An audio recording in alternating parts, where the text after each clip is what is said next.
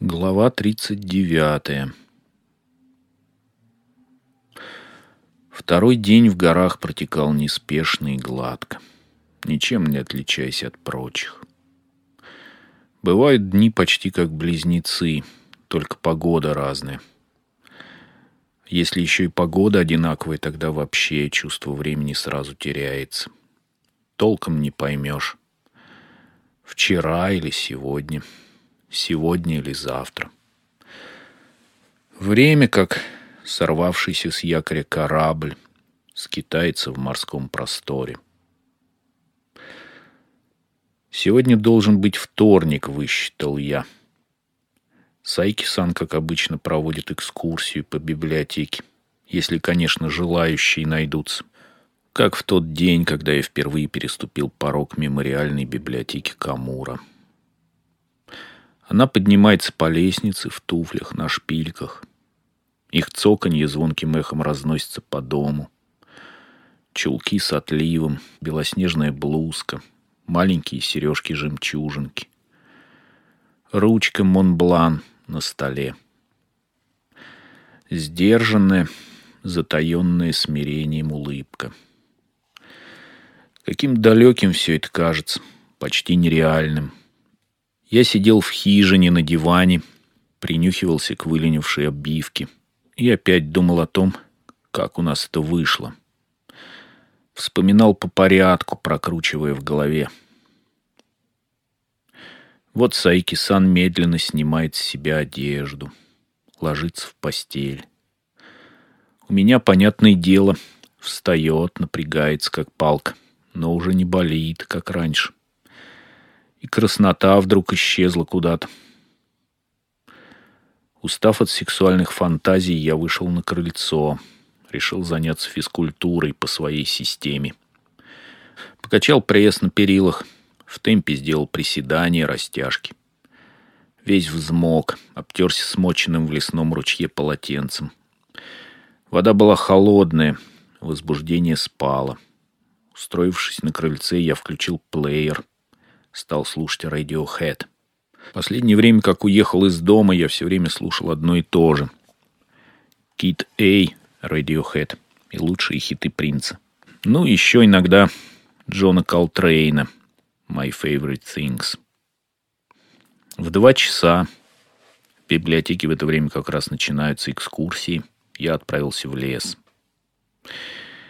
Пройдя той же самой тропинкой, оказался на уже знакомой поляне – присел на траву, оперся спиной о ствол дерева и стал смотреть на круглый кусочек неба, который нависавшие со всех сторон ветви оставляли открытым.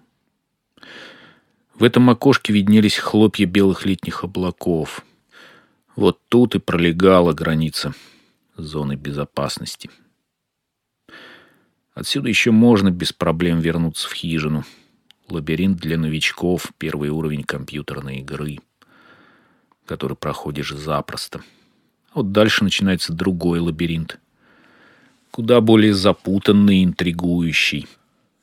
Тропинка становилась все уже, теряясь в море буйно разросшегося папоротника. Все же я решился пройти еще немного вперед. Посмотрим, как далеко у меня получится. Я понимал, что в лесу затаилась опасность но хотелось своими глазами убедиться, так ли серьезна эта угроза. Узнать, что она из себя представляет, на своей шкуре почувствовать. Иначе я не мог. Меня точно в спину кто-то подталкивал. Осторожно ступая, я двинулся дальше. От тропинки осталось одно название. Деревья становились все внушительнее. Воздух загустел, потяжелел. — Ветки переплелись так, что небо за ними почти не было видно. Витавшее надо мной едва уловимое ощущение лета куда-то испарилось. Казалось, времен года здесь не существует. Не сбился ли я с дороги? Толком не поймешь. Вроде бы вот она тропинка, а вроде и нет ее. Только кажется. В тяжелом душном аромате зелени все понятия расплывались, становились зыбкими. Что правильно, а что нет. Это справедливо или несправедливо. Все смешалось в одну кучу. Где-то над головой во все горло закаркала ворона. Может, захотела меня о чем-то предупредить. Я остановился, внимательно огляделся. Дальше так без всякого снаряжения идти опасно. Надо поворачивать. Но не тут-то было. Обратная дорога, пожалуй, будет труднее. Как у Наполеона при отступлении. Тропинку вообще не разглядеть. Деревья стоят на пути сплошной черной стеной. Странно. Стало слышно собственное дыхание. Я громко пыхтел у себя под самым ухом. Точно с другого конца света потянуло сквозняком. Огромная, размером с ладони сине-черная бабочка, трепеща крылышками, мелькала передо мной. Она мне напомнила пятна крови на белой майке. Бабочка выныривала из тени деревьев, порхала не спеша и снова исчезала. После этого лес становился еще мрачнее и холоднее. Я запаниковал. Неужели заблудился? Над самой головой опять каркнула ворона. Похоже, та же самая. Я застыл на месте, посмотрел вверх, но птицы не увидел. — Настоящий ветер, время от времени налетавший, будто вдруг вспомнив что-то, угрожающе шелестел под моими ногами, почерневшей листвой. За спиной несколько раз быстро мелькали какие-то тени, но стоило обернуться, как они тут же пропадали. Каким-то образом мне все же удалось выйти обратно на круглую поляну, вернуться в ту самую зону безопасности, где можно чувствовать себя спокойно. Я снова опустился на траву и сделал глубокий вдох. Глядя на яркий кружок настоящего неба над головой, я снова и снова убеждался, что вернулся в, что вернулся в покинутый мною мир. Здесь царило лето, я успел по нему соскучиться. Солнечные лучи словно обволакивали меня мягкой пленкой, согревали тело. Однако страх — вцепившийся в меня, когда я выбирался из чащи, еще долго жил во мне, как живет в дальнем уголке сада, не, не желающий таять, снежный холмик. Сердце то и дело сбивалось с ритма, по коже пробегали мурашки. В ту ночь, затаив дыхание, я лежал в темноте, широко открытыми глазами, в ожидании чьего-то появления. Ждал и молил Бога, чтобы это произошло. — не понимая, будет от моей мольбы толк или нет, я все же собрал в кулак всю свою волю, все чувства. Мне очень хотелось этого. Я надеялся, что из моего сильного желания родится нечто, способное повлиять на ход событий. Но надежды не сбылись. Желания не исполнились, как и в прошлую ночь. Саики-сан не появилась. Ни настоящее воплоти, ни призраком, ни в обличии пятнадцатилетней девочки. Кругом простиралась лишь бесконечная тьма. Я уже начал было засыпать, как вдруг почувствовал страшное возбуждение. Такой эрекции у меня еще не было. Но мастурбировать я не стал. Захотелось на какое-то время сохранить в неприкосновенности память о том, как мы с Сайки-сан любили друг друга. — я погружался в сон, сцепив руки. В голове промелькнуло. Вот бы увидеть ее во сне. Но мне приснилась Сакура. Хотя, может, это был вовсе не сон. Уж больно ясной и последовательной показалась мне картинка, предельно четкой. Если не сон, то что тогда? Не знаю. На явь, конечно, тоже не похоже. Квартира Сакуры. Она спит на кровати. Я лежу в своем спальном мешке. Вот как в ту ночь, когда я остался у нее. Время отмоталось назад. Я оказался как бы на перепутье. Я просыпаюсь среди ночи от невыносимой сухости в горле. Вылезаю из мешка попить воды. Пью стакан за стаканом, пять или шесть подряд. Кожу покрывает тонкой пленкой испарины. Я снова зверски возбуждаюсь. Член прям-таки рвется из трусов, будто живет и действует отдельно, сам по себе, подчиняясь особым законам. Я пью, а он раздувается, еле слышно всасывая в себя воду. Отношу стакан в мойку, прислоняюсь к стене. Какой сейчас может быть час? Где же часы? Не иначе самая середина ночи. Такое время, когда часы и те куда-то пропадают. Подхожу к кровати, на которой лежит Сакура. Свет от уличного фонаря просачивается в комнату сквозь занавески. Сакура крепко спит, повернувшись ко мне спиной. Из-под тонкого одеяла высовываются две маленькие симпатичные пятки. Меня за спиной будто кто-то тихонько щелкает выключателем. Слышится слабый сухой звук. Деревья жмутся друг к другу, перекрывают мне поле зрения. Даже не разберешь, какое сейчас время года. Набравшись смелости, лезу к Саккуре под одеяло. Узкая односпальная кровать скрипит под двойной тяжестью. Вдыхаю аромат волос у нее на затылке. Легкий запах пота. Тихонько обнимаю сзади, за талию. Сакура чуть слышно стонет во сне, но не просыпается.